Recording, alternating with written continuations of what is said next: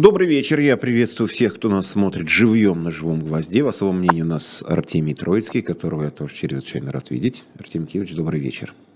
Взаимно, Антон. Э, и хочу сказать, что на прошлых особых мнениях в прошлой и позапрошлой жизни вы были одним из моих любимых визави. Так что я очень рад, что вы живы, здоровы. И, кстати, длинная борода вам очень идет. Мерси. Вот скажут, мне тут говорили, что я то под Бунтмана, теперь посмотрят нас, скажут, может, под Троицкого. Я говорю, да, господи, не самые худшие, кого можно закосплеить. Так что почему бы, собственно, нет. Спасибо за комплимент. Что, чего уж тут, чего уж тут скрывать. Хорошо, значит, да, ну, естественно, все, кто нас смотрит там в записи в любое другое удобное время, я вас, соответственно, приветствую в это время утром, днем, ночью и так далее. На, в чате нашей трансляции можете задавать вопросы, я тут один уже наметил. Илья Евсеев его задает, я сейчас его Артемию переадресую. Ну и, как всегда, для продвижения этого видео, колокольчики, лайки и прочие всякие штуковины, которыми вы прекрасно владеете, уж точно получше, чем я. Вот, так что, чтобы увидели хорошего человека. Вот Артемий Троицкого в том числе. Ну что, Артемий Киевич, вас сразу спрашивают, дождь Илья Евсеев, которого я уже тут упомянул, э, дождь закончился или его прикончили? Интересно, ваше мнение, спасибо. Вот, мне тоже, кстати, интересно ваше мнение, тем более, что вы тоже в странах Балтии обитаете. И это вот более-менее должно быть вам и географически близко, и, ну, что называется, с точки зрения менталитета. Вот рассказывайте, что вы думаете обо всей этой горячей, текущей истории. Проще всего ответить на, вопрос, закончился он или нет. Нет, он не закончился.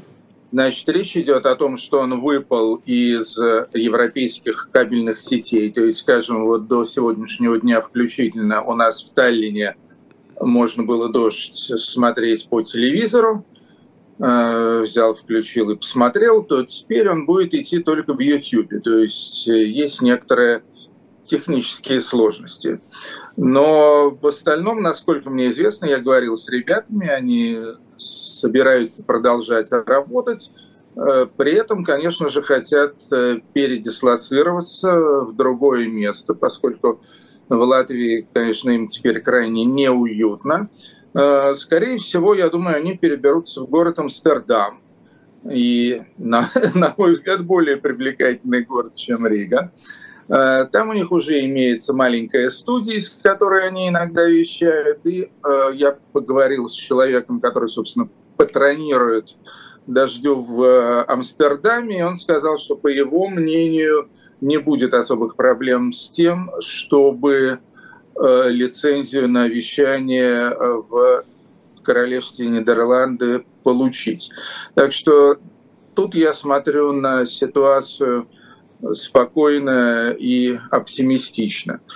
Что касается до того, что произошло, то история это очень прискорбная и очень противная.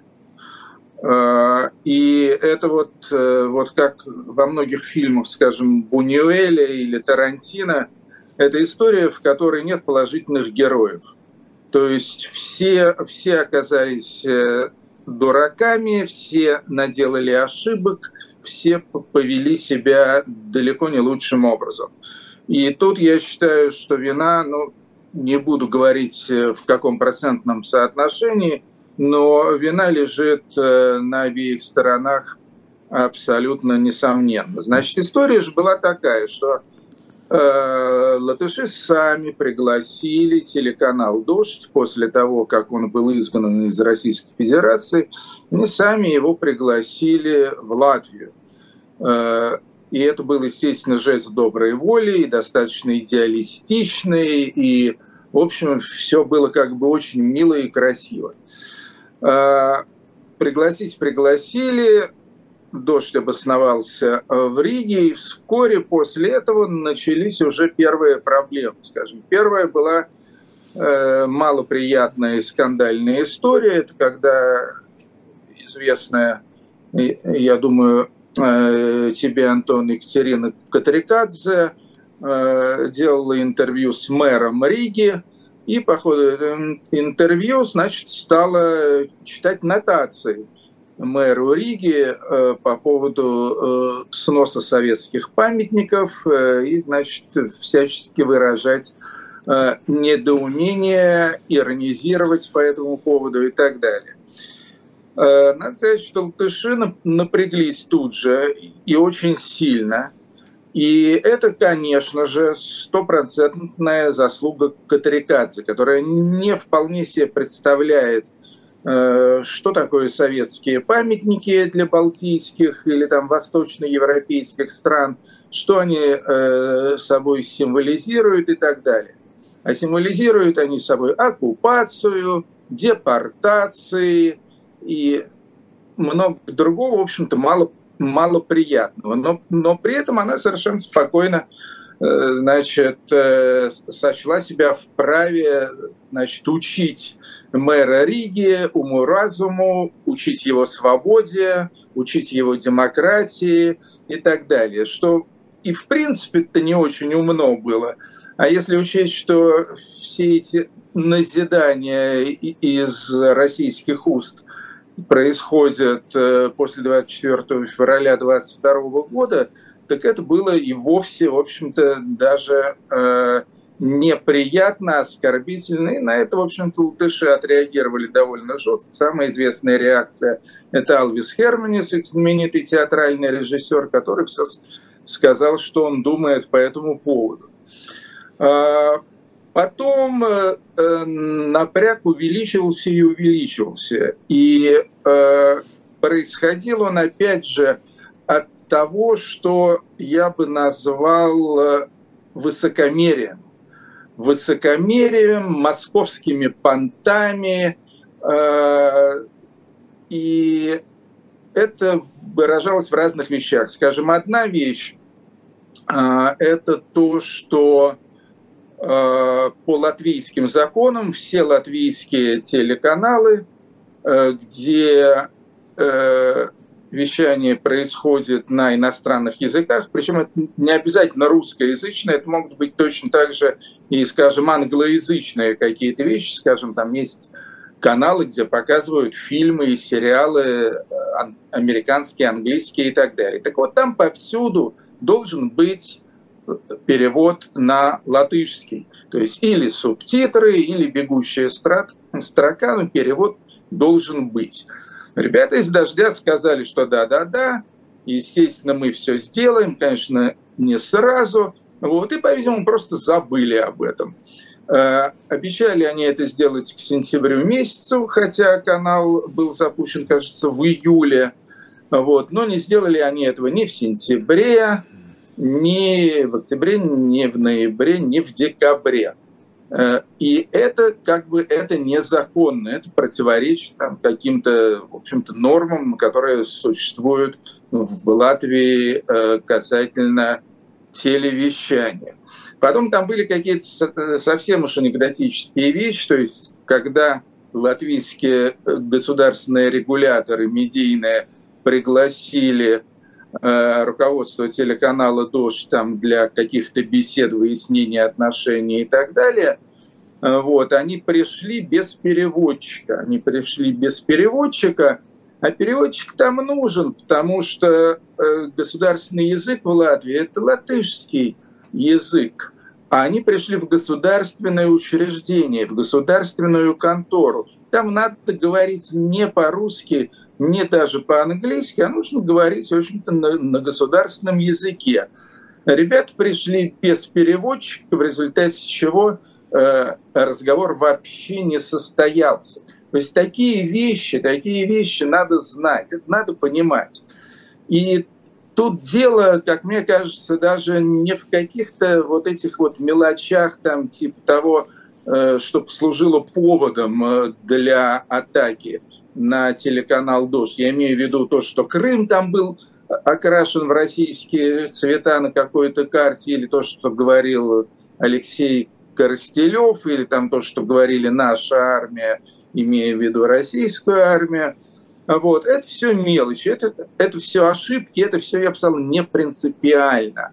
А более, более важная история – это вот это вот такое вот пренебрежительное, надменное отношение э, телеканала «Дождь», э, в первую очередь руководства, ну и журналистов тоже, к э, местным реалиям.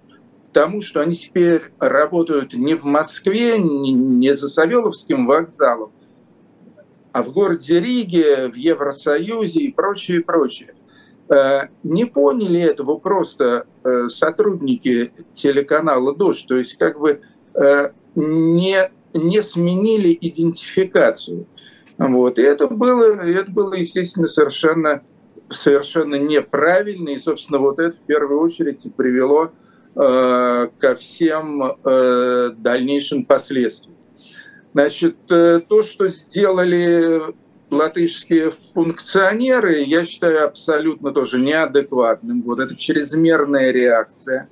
Э, чрезмерная реакция, которая, естественно, играет на руку общему врагу. Общий враг, враг это, естественно, это война, это Путин, это Кремль, это фашистский режим, называйте как хотите. Вот э, это, конечно, э, это очень обидно, это очень глупо, но э, это именно так. Что из этого получится, я уже сказал. То есть я думаю, что, конечно же, крайне неуютно будет дождю теперь на латышской земле. Э, вот, и они оттуда, как сейчас говорят, релоцируются, скорее всего, в Голландию. Вот. Ну и я очень надеюсь, я очень надеюсь, что канал будет продолжать вещание, потому что он очень нужен, он очень полезен, и команда там э, неплохая, чтобы они не говорили. Э, вот, так что, так что будем, э, будем надеяться, что это не станет каким-то фатальным ударом для, для дождя, а история, история этой команды продолжится. Ну, смотрите, все-таки не все понимают позицию латвийских властей в этой ситуации. То есть вы ее, конечно, не разделяете, вы ее, в общем, так, как так назовем словом, осудили, но что-то за этим же стоит, объясняет безопасностью, объясняет там еще чем-то. А, это, с одной стороны, похоже на сведение счетов, ну вот на таком бытовом, что называется, уровне. Вели себя надменно, пришли без переводчика, субтитры не сделали, сказать, ребят, вы надоели, идите отсюда, в конце концов, нам тут своего геморроя хватает. А, но есть же другой вариант, и об этом тоже говорят, что ну, предлог скорее формальный, Потому что, ну, человек оговорился в эфире, ошибся там, ну, в конце концов, там, извинились, тоже немножко странно, но извинились. Как бы это же как бы не повод расстреливать всех, да, убивать весь канал-то. А возникает другой вопрос, э, и уже, видите, с, какой, с каким удовольствием подхватила там пропаганду у нас самая разная, там, начинает от Марии Захаровой, там, кончая Володин, говорит, вот видите, да, вот на чужбине-то недолго прожили, а тут вот 12 лет вещали худо-бедно, вот, значит, вот родина-то она. А, и те, кто говорят, что там русофобия на Западе и там в странах Балтии, это не миф, они получают просто козырь. Видите, что бы вы там ни говорили, хорошие русские, плохие русские, никакие русские не нужны, идите все отсюда. То есть выглядит вот примерно вот так это. Ну, вам там, опять же говорю, вам-то ближе, поэтому вы можете сказать, есть, нет.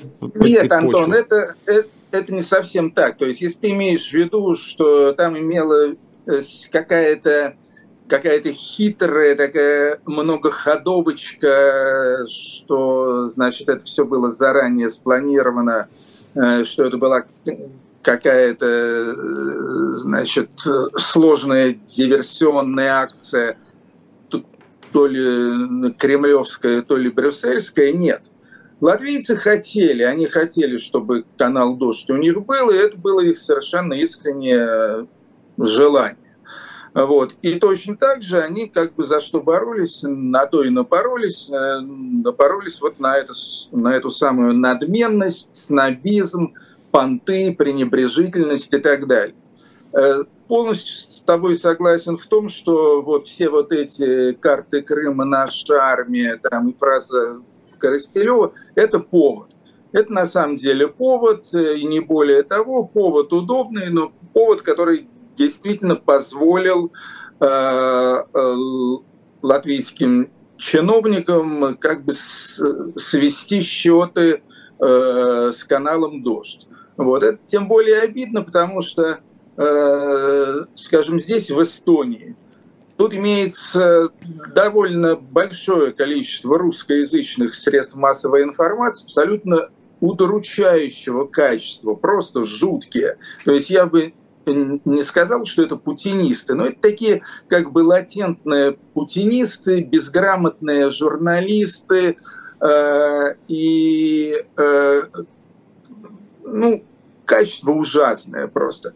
В Латвии наверняка такие тоже имеются, э, которые, ну, то есть они в подметке не годятся дождю, они никогда не выступают ни против Путина, ни против э, интервенции в Украину. Вот, они хотят ублажить местное русскоязычное население, эстонское или латвийское, которое в большинстве своем э, не любит ни Эстонию, ни Латвию, зато подпольно смотрит российское телевидение и обожает, значит, э, э, Соловьева, Киселева или там и же с ними и так далее. Но эти ребята, они хитрые, они все делают по правилам, они все делают по понятиям, они ведут себя скромненько, у них обязательно есть и перевод на государственный язык, и бегущая строка, и все что угодно.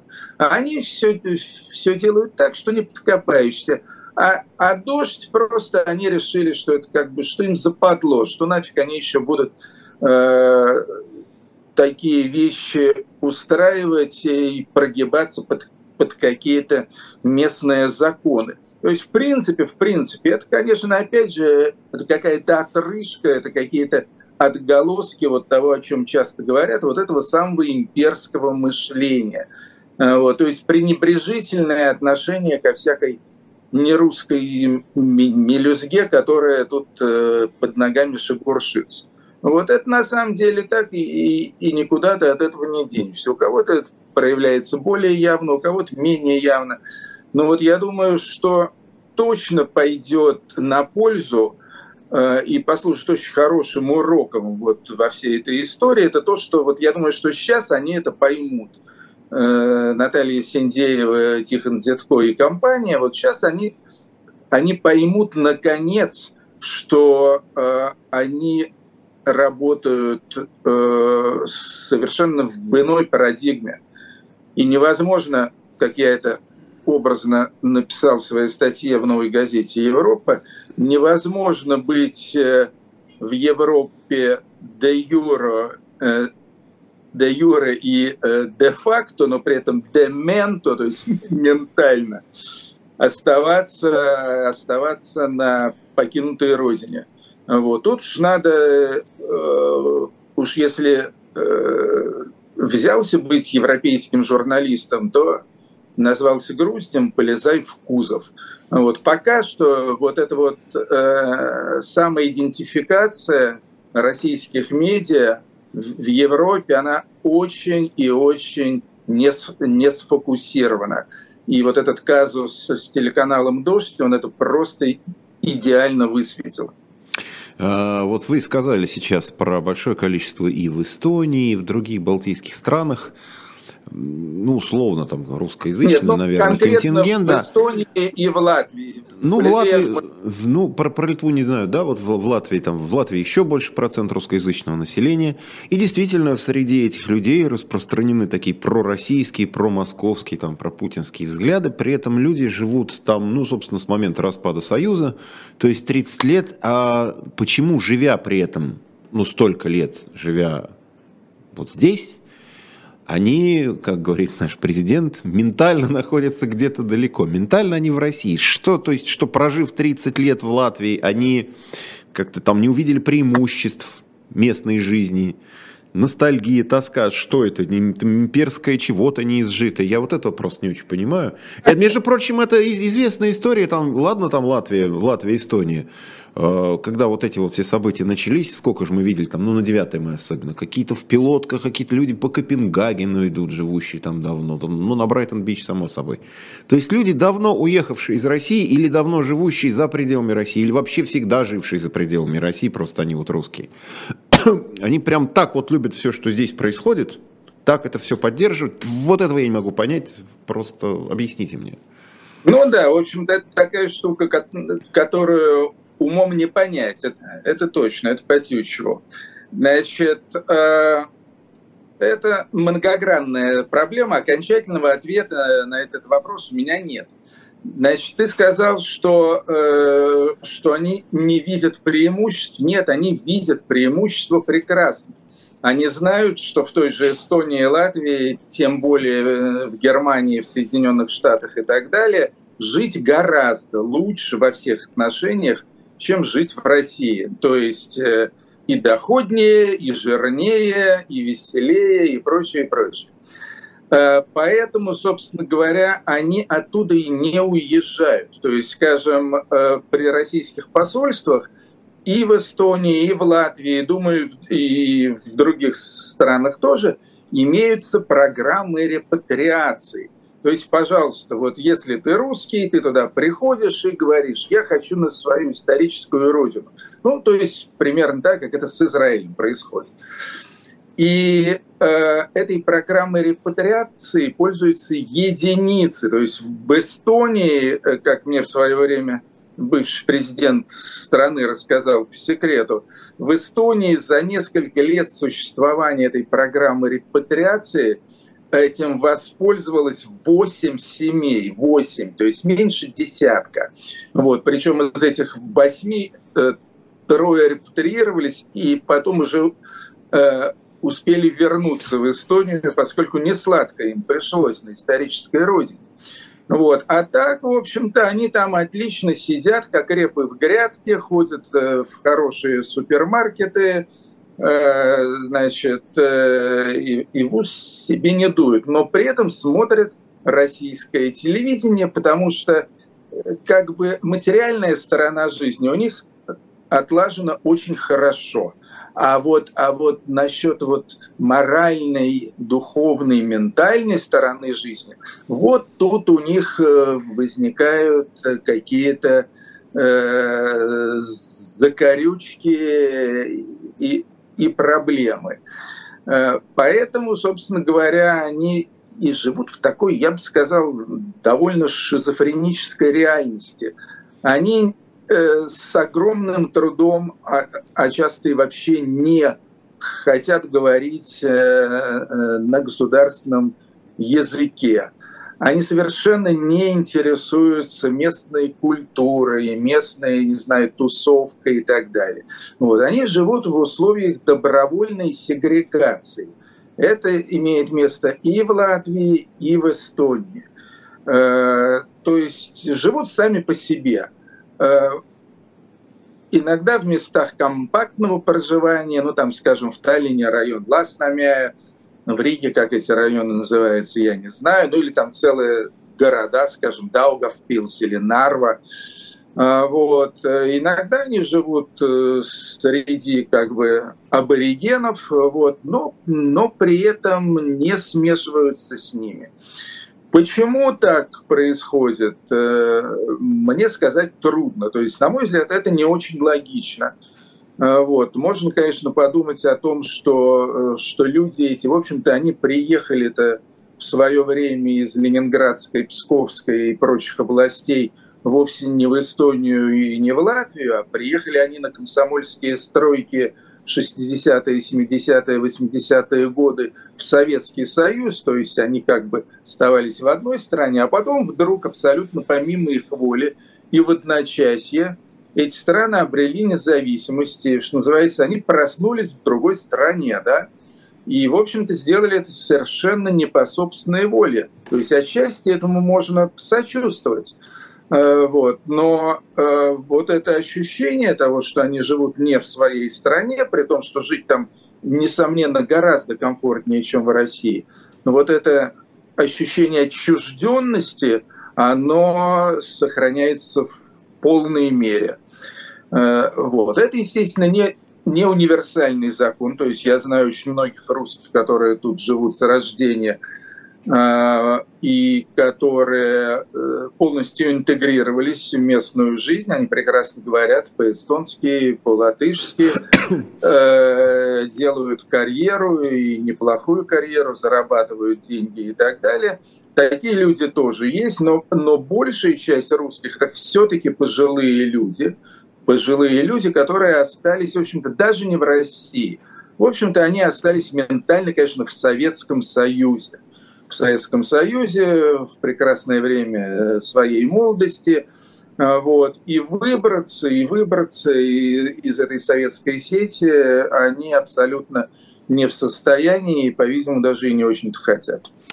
А, мы сейчас буквально на секундочку прервемся с Артемием Троицким и продолжим. Я просто хочу обратить внимание наших зрителей вот на эту замечательную книжку «Горбачев и Ельцин как лидеры». Джордж Брислауэр ее написал в серии «Современный западная, современная западная русистика. Ну, мы, соответственно, продвигаем эти книжки, продвигаем и наш канал, в общем, как материально его обеспечиваем. shop.diletant.media. Заходите, покупайте. Книжка хорошая, плохих не предлагаем. Горбачев Ельцин как лидеры, Джордж Брислауэр, ну, соответственно, вот. Рекомендую всем интересующимся нашей недавней еще историей. Вот еще из, конечно, из бытовых наблюдений – ну, от, э, в Эстонии я был, ну, давненько, вот, а в Латвии, ну, относительно недавно, скажем так, несколько лет назад, в общем, впечатления свежие.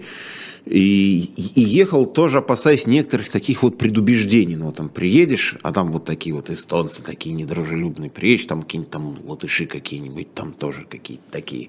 Вот меня поразило, что в Риге практически, ну, там я там тогда в кафе начинаешь говорить по-английски, девушка смотрит, официант говорит, слушай, ну давайте по-русски, я все понимаю. Я говорю, ну хорошо, если вам это никак не мешает, не претит, я говорю, давайте по-русски. С заказом, беседом я понимаю, что там в Риге, ну, в общем, люди свободно говоря, говорили на двух-трех языках, и даже совсем, совсем пацаны уже буквально. Ну, ну, школьники попросили на пляже в Юрмале последить за их вещами на ломаном русском, но мне было приятно, не буду скрывать, потому что я думал, что среди вот молодого поколения, не заставшего Советский Союз, интерес там к русскому языку естественным образом ушел, потому что они в Европе, им важнее английский и какие-то другие европейские языки. Вот. В Эстонии было примерно то же самое. Такая же картина, то есть мне было, ну, по-человечески приятно, что со мной люди готовы разговаривать на моем языке, и, ну, соответственно, я себя вел тоже прилично. А, вот эта вот вся ситуация, вот это все, что происходит, даже не последние 10 месяцев, а последние годы, с нашим таким совершенно четким противостоянием Западу и всему западному, даже на культурном уровне внутри страны, это совсем убьет интерес вот у, у молодого поколения балтийских стран к, там, к русскому языку, к России в нормальном понимании России, к, к там, культуре, к музыке, к чему-то еще там, к литературе. Или все-таки это имеет шанс какой-то остаться вот, в обычной бытовой среде? Я не имею в виду русскоязычное население, а вот, ну, что называется, аборигенов. Я не могу ответить на этот вопрос, э, но, естественно, ситуация ухудшилась по сравнению с тем, что было. То есть я и семья моя, мы приехали в Эстонию в 2014 году летом, и, э, конечно же, то, что происходит сейчас в плане отношения к России, э, очень сильно отличается в худшую сторону, разумеется, от того, что было. И тут дело не только в Эстонии, Латвии, Литве, Финляндии и Польше, тут дело во всем мире. То есть на самом деле э, Путину удалось сделать не только из российского государства государство изгой. Э, в этом смысле у меня претензий нет. Э, я считаю, что, что путинская Россия полностью заслужила статус изгоя всемирного. Но, к сожалению, к сожалению, под эту раздачу э, российский народ э, тоже в значительной степени попадает. И очень популярный э, значит, дискурс европейский состоит в том, что это, конечно, не война Путина, что это война всей России, что все россияне это дело поддерживают, что они все имперцы, что они все агрессоры, нацисты. И, в общем, и, и, и вот это, конечно, очень обидно. Э, тем более обидно, что, в общем-то, население Российской Федерации, по крайней мере, если хоть отчасти верить результатам социологических опросов, в общем-то, подтверждает, подтверждает вот это очень печальное э, печальное впечатление о том, что, в общем-то, что все мы этой гадостью замазаны.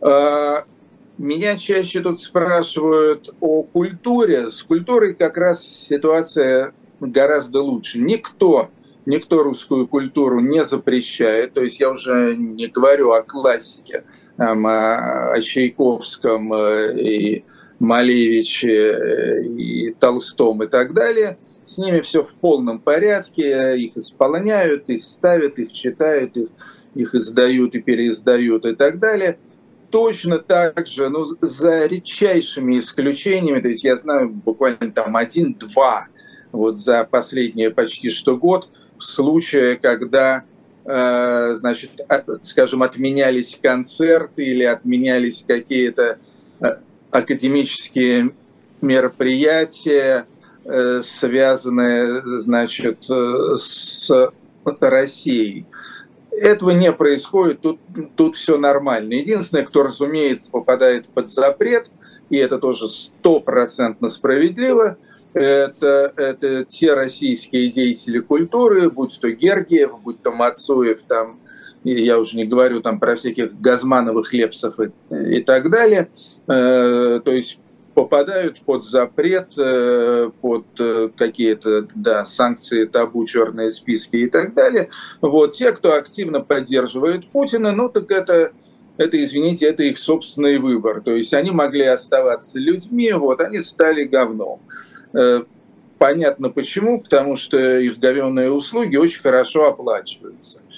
То есть там и корпоративы, и, все, и все эти праздники патриотические – и э, телевизионные эфиры и так далее, вот это все очень котируется среди всей вот этой вот самой э, э, шлюшеской шушеры, а, вот, э, но они прекрасно понимают, и тут надо сказать, что это стопроцентно справедливо, что в этом случае они жертвуют, они жертвуют и своими квартирами в Германии или там в Майами Бич или где-нибудь еще. Вот. Точно так же они жертвуют э, и своим чесом по э, Германиям, э, Британиям, Америкам и так далее. Так что я сказал, что тут все, что тут все абсолютно справедливо.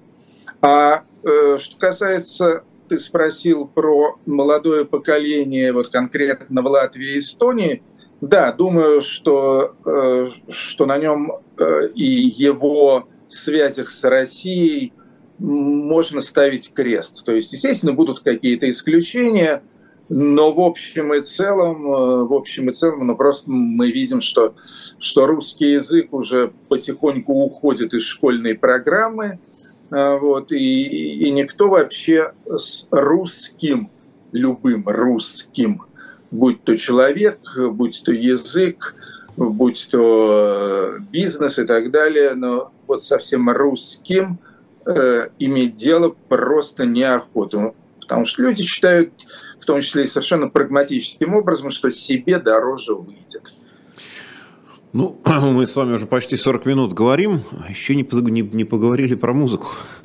Меня же, говорит, спрашивают как раз про это. Ну, например, Светлана Антонова, говорит, вопрос к Артемию как к музыкальному, сейчас, ой, как к музыкальному критику. Спрашивают про Светлану Сурганову, влившуюся в ряды псевдопатриотов и так далее. Ну, тут несколько таких вопросов. Я вообще хотел немножко пошире, конечно, вопрос задать. Вот за эти, там, 10 месяцев люди, которые приятно удивили вас – из музыкальной тусовки, из культурной, ну, за которой вы следите столько лет. И люди, которые его неприятно вас разочаровали. Ну, есть какие-то персонажи, которые ты, ну, ты понимаешь, а ну, он поступил так, как примерно должен был поступить, и в ту, и в другую сторону. От него как бы не ожидаешь другого. А какие-то вот люди, которые вас приятно и неприятно удивили во всей этой компании. Ну, я бы сказал, что сюрпризов особых для меня не было. То есть у меня э, водораздел случился в 2014 году. То есть где-то он у меня случился даже еще раньше, во время протестных всяких событий 11-12 года и событий, связанных со мной лично, скажем, когда у меня там были, может ты помнишь, многочисленные аж 7 штук против меня было заведено судебных дел – вот, то есть некоторые э, дружки, приятели от меня отвернулись э, еще тогда, но, естественно, я им ответил взаимностью. Э, оставшиеся там, в частности, Ваня Охлобыстин, в общем с ним закончились отношения в 2014 году на крымско-донбасской почве. Вот, поэтому то, что случилось в 22 году, в общем-то, для меня не стало сюрпризом. То есть для меня не стало сюрпризом, ну, то есть если говорить о каких-то своих знакомых, хороших и давних, для меня не стало сюрпризом поведение, скажем, э, Кости Кинчева или Славы Бутусова, или Гарика Сукачева. В общем-то, они все, они все оказались там, где, э, где и должны были оказаться. В этом смысле, в этом смысле неприятных каких-то сюрпризов не было. Ну, точнее, ну, были, но какие-то мелкие, скажем, та же Сурганова, но я ее едва знаю. Или там э, какой-нибудь Илья Черт из группы «Пилот».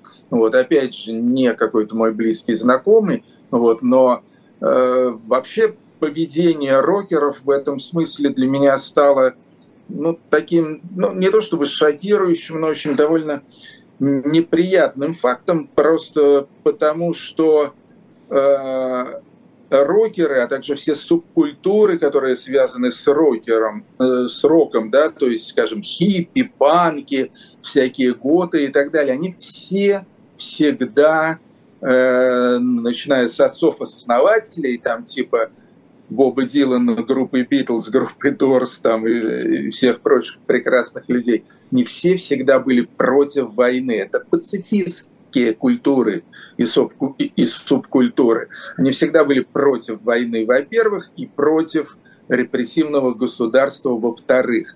И поэтому, когда я вижу, что люди, которые называют себя рокерами, там всякие эти скляры, там какие-то чечерины и так далее – когда они вылизывают задницу государству, и когда они топят за войну, за убийство и так далее, ну, это просто, это, это не укладывается в, в какие-то элементарные, фундаментальные просто понятия и законы жанра.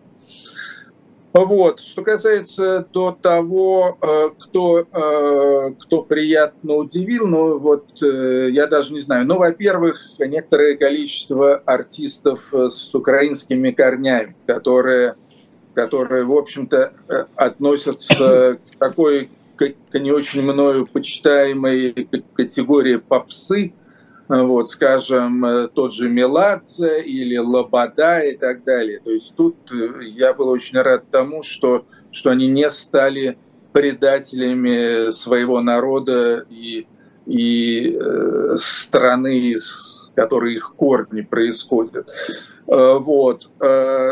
Это с одной стороны. С другой стороны, некоторые какие-то странные люди, то есть буквально несколько дней назад тут к нам в Таллин приезжал Э, по делам такой э, скандальнейший актер по имени Алексей Панин. Так вот этот самый Алексей Панин вот, казался на самом деле совершенно вменяемым, умным парнем э, и совершенно такой четкой и, и логичной антивоенной я позиции. вот, кстати, тоже, я от Панина, когда увидел, он оказался прям такой, прям пацифист-пацифист, хотя, вот, что называется, не ожидаешь. А думаешь, ну вот и Панин, который, про которого что только не говорили, но он сам давал сколько поводов для этого. Смотришь, думаешь, вот прям действительно... Че так вот, как это в экстремальных ситуациях люди как только не проявляются. Слушайте, ну тут про Аллу Пугачеву тоже сказывают, э, спрашивают. Э, ну, вас как-то, не знаю, удивило, или, или так вы, в общем, от Аллы Борисовны что-то подобного ожидали? Ну, не то, что она выступала Нет, с заявлениями, но позиция ее очевидна же какая.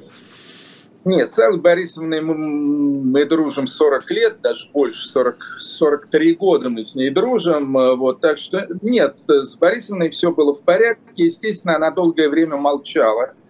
Эм, не потому, не потому, что ее позиция как-то отличалась от, от позиции ее любимого мужа Максима.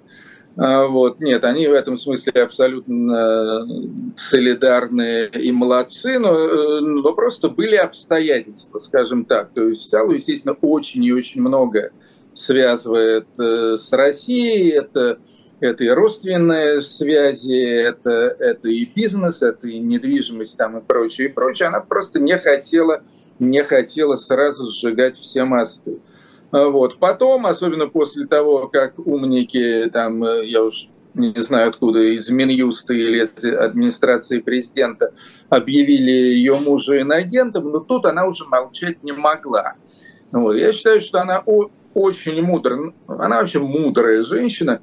И, тоже тут поступила очень мудро. То есть она же высказалась э, не, э, скажем, не как антивоенная или там антипутинская активистка, она высказалась как жена. Как жена, как верная жена, которая встает на защиту своего мужа.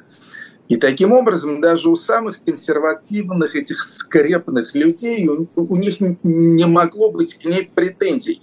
То есть вы говорите традиционные ценности, вот, пожалуйста, жена встает горой за, за своего мужа. Какие тут могут быть претензии? Вот, так что, в общем, тут, тут как раз все в порядке, все логично, Алла молодец.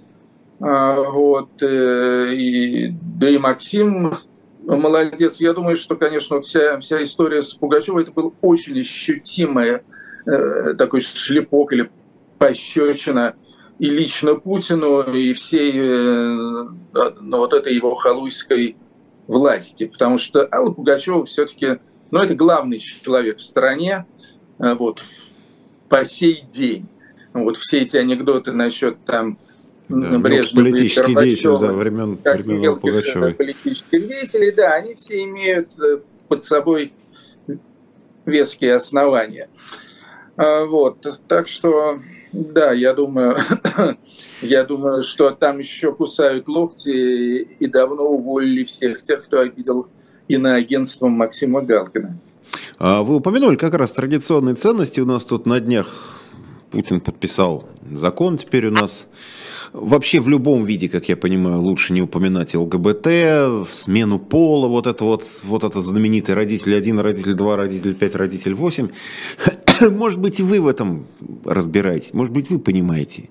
Откуда вот такая фиксация на теме секса, на теме сексуальных меньшинств, э, то есть столько, сколько говорят депутаты вообще, ну там депутаты, чиновники, вот эти все люди, об этом, вот кто внес вклад в пропаганду, нетрадиционных ценностей больше, чем они, я просто не знаю. Они постоянно об этом говорят.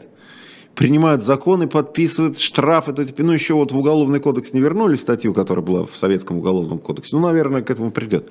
Откуда вот этот вот такой странный, болезненный э, интерес к этому всему? Что это такое? Как вы для себя это понимаете, если понимаете? Ну, я, честно говоря, не сильно на эту тему задумывался. Вот и не скажу, что это самая близкая э, вообще мне тематика. Значит, э, я бы отметил две вещи. Э, вещь первая, и, она очевидная, это то, что любому тоталитарному, тем более фашистскому государству, коим путинская Россия является, естественно, нужен враг. Обязательно, без, без врага никак. То есть это вот это одна из э, фундаментальных скреп, так сказать, что должен быть враг, должен быть кто-то, кто нам постоянно угрожает, с кем мы должны неустанно бороться, доносить, э, убивать, высылать там и так далее. Значит, обычно в качестве врага э, выступают, естественно, какие-то национальные или религиозные меньшинства – в России получилось по-другому. У нас э, в силу не очень понятных мне причин, но считается, скажем, э, что Путин он такой юдофил. Ну или, по крайней мере, уж точно не антисемит. Это точно, да. В этом его ни, вот, никак есть, не заподозришь. То ли его воспитывали там какие-то еврейские тренеры в школе джиу-джитсу или что там, дзюдо, Э, вот, опять же, друзья у него лучшие, Ротенберги там и прочее. Э, вот, э, то есть с, с евреями не получилось. Точно так же, поскольку страна все-таки многонациональная и многоконфессиальная, не получается, значит, и там, условно говоря, с армянами или с буддистами, или с мусульманами, или с кем-то еще. Но враг нужен. И вот в качестве такого врага вот обнаружились так называемые пидорасы. Вот эти пидорасы, ЛГБТ, геи позорные, петухи там и так далее. Вот, вот он враг. Э, и это, конечно, это, это очень важная, это очень важная история. То есть для меня это дико. Э, вот. Я никогда в жизни как бы вообще не задумывался на эту тему. То есть я себе еще могу представить, почему можно там, скажем, как-то там э, не очень одобрительно относиться, ну там, условно говоря, к мусульманам, да, вот. Но, но кому вообще какое дело до сексуальной ориентации, ну это вообще непонятно. А, это, значит, аспект номер один. Аспект номер два, вот, он, это уже такая э, очень скользкая и сомнительная история. А, вот. Но дело в том, что известно, скажем, что самое страшное гомофобы – это латентные гомосексуалисты. Э, у нас э, в России элита, э, что политическая, что культурно-артистическая, она э, гомосексуализмом, в общем-то, пропитана в огромной степени. Я думаю, не в меньшей степени, чем в любой другой загнивающей европейской нескрепной стране полно у нас этих самых гомосексуалистов, и очень часто как бы их и называют, называют там, скажем, спикера Госдумы Володина, там еще куча всякого народу. Более того, про нашего главного вождя, про Владимира Владимировича Путина, тоже давным-давно, еще с нулевых годов, естественно, ходят э, всякие слухи и по поводу его гомосексуализма, и по поводу педофилии там, и всего такого прочего. Более того, Путин, в общем-то, сам к этому некоторые поводы дает постоянно, э, э, рассказывая какие-то сальные анекдоты, постоянно у него, значит, в каких-то его этих э, красноречиях употребляются слова там типа жопа там и так далее. То есть он явно, явно совершенно Путин Владимир повернут не знаю уж в насколько значительной степени, на сексуальной теме. Но я уже не говорю там про поцелуи в пузика, про все там слухи о путинской семейной жизни, тоже крайне э, такой э, загадочный, загадочный и э, колоритный.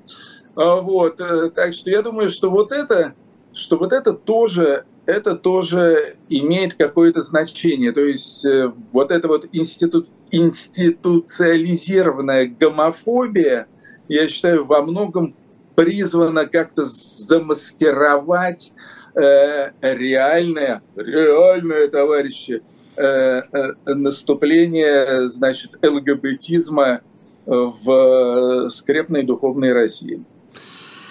Да, интересно у нас тут беседа развивается, Артемий Юрьевич, интересно.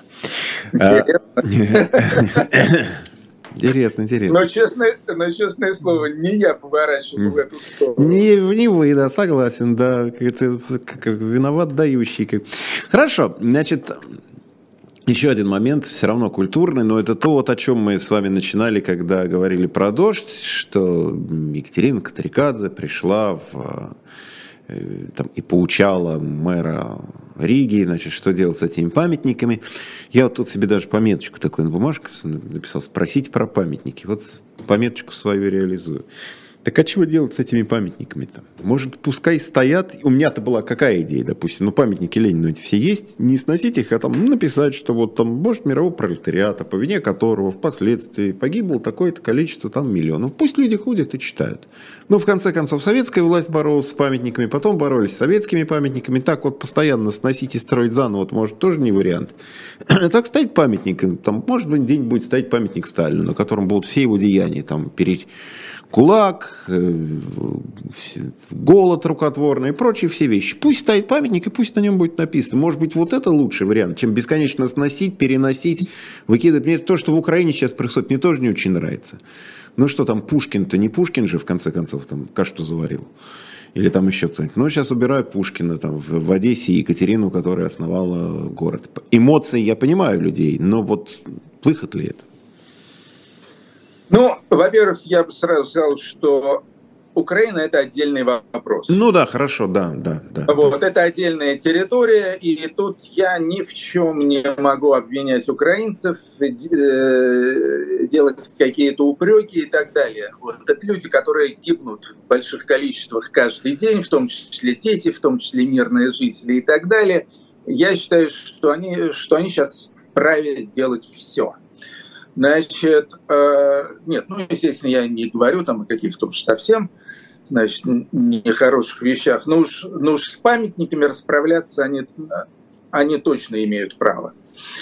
Значит, что касается до памятников, я никогда тоже не был сторонником сноса этих самых памятников. Вот я считаю, что можно с ними поступать гораздо более изящным и остроумным образом, при этом как бы десакрализируя эти самые памятники. Вот, скажем, э, э, в Чехии памятник с танком э, покрасили в розовый цвет и разрисовали цветочками.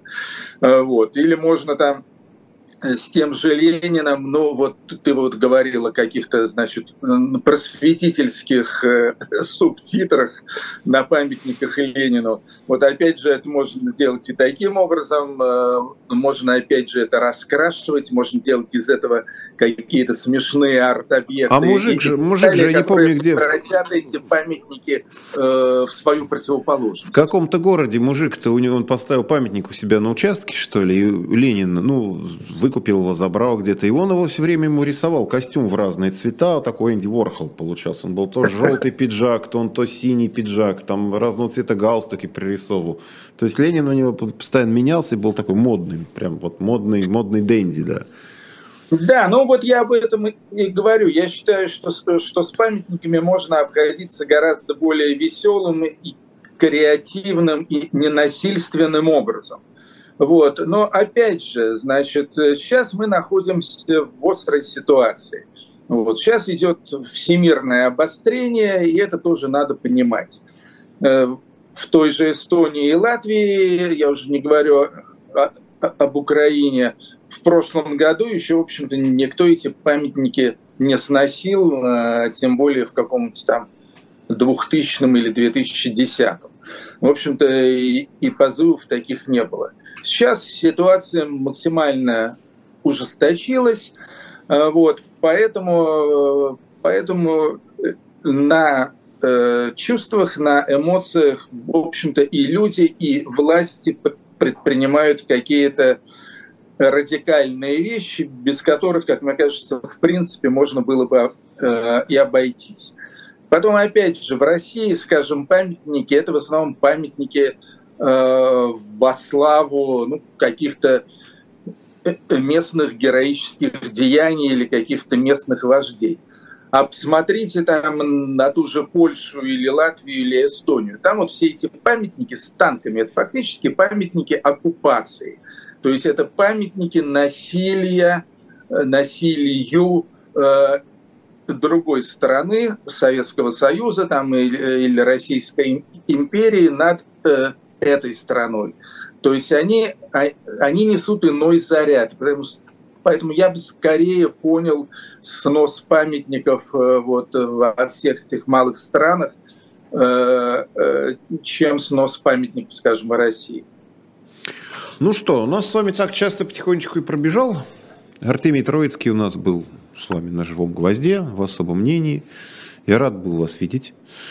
Надеюсь, еще... А я был очень рад видеть человека из Москвы. Ну, очень очень редко последние. Есть, есть как и в Москве еще примерно миллионов 15 народу осталось. Да, так, да, да. так что еще какие-то... Какие Магикан. Магикане есть, да, ну вот я даже, мне все про тут борода произвела, конечно, на, на людей какое-то неизгладимое впечатление. Вот как, как Нет, немного для счастья нужны люди. Может, есть что Здорово смотрит, на самом деле, Антон, э, очень одобряю. Ну, видите, как хорошо. Одобрение хорошего человека – это прекрасно.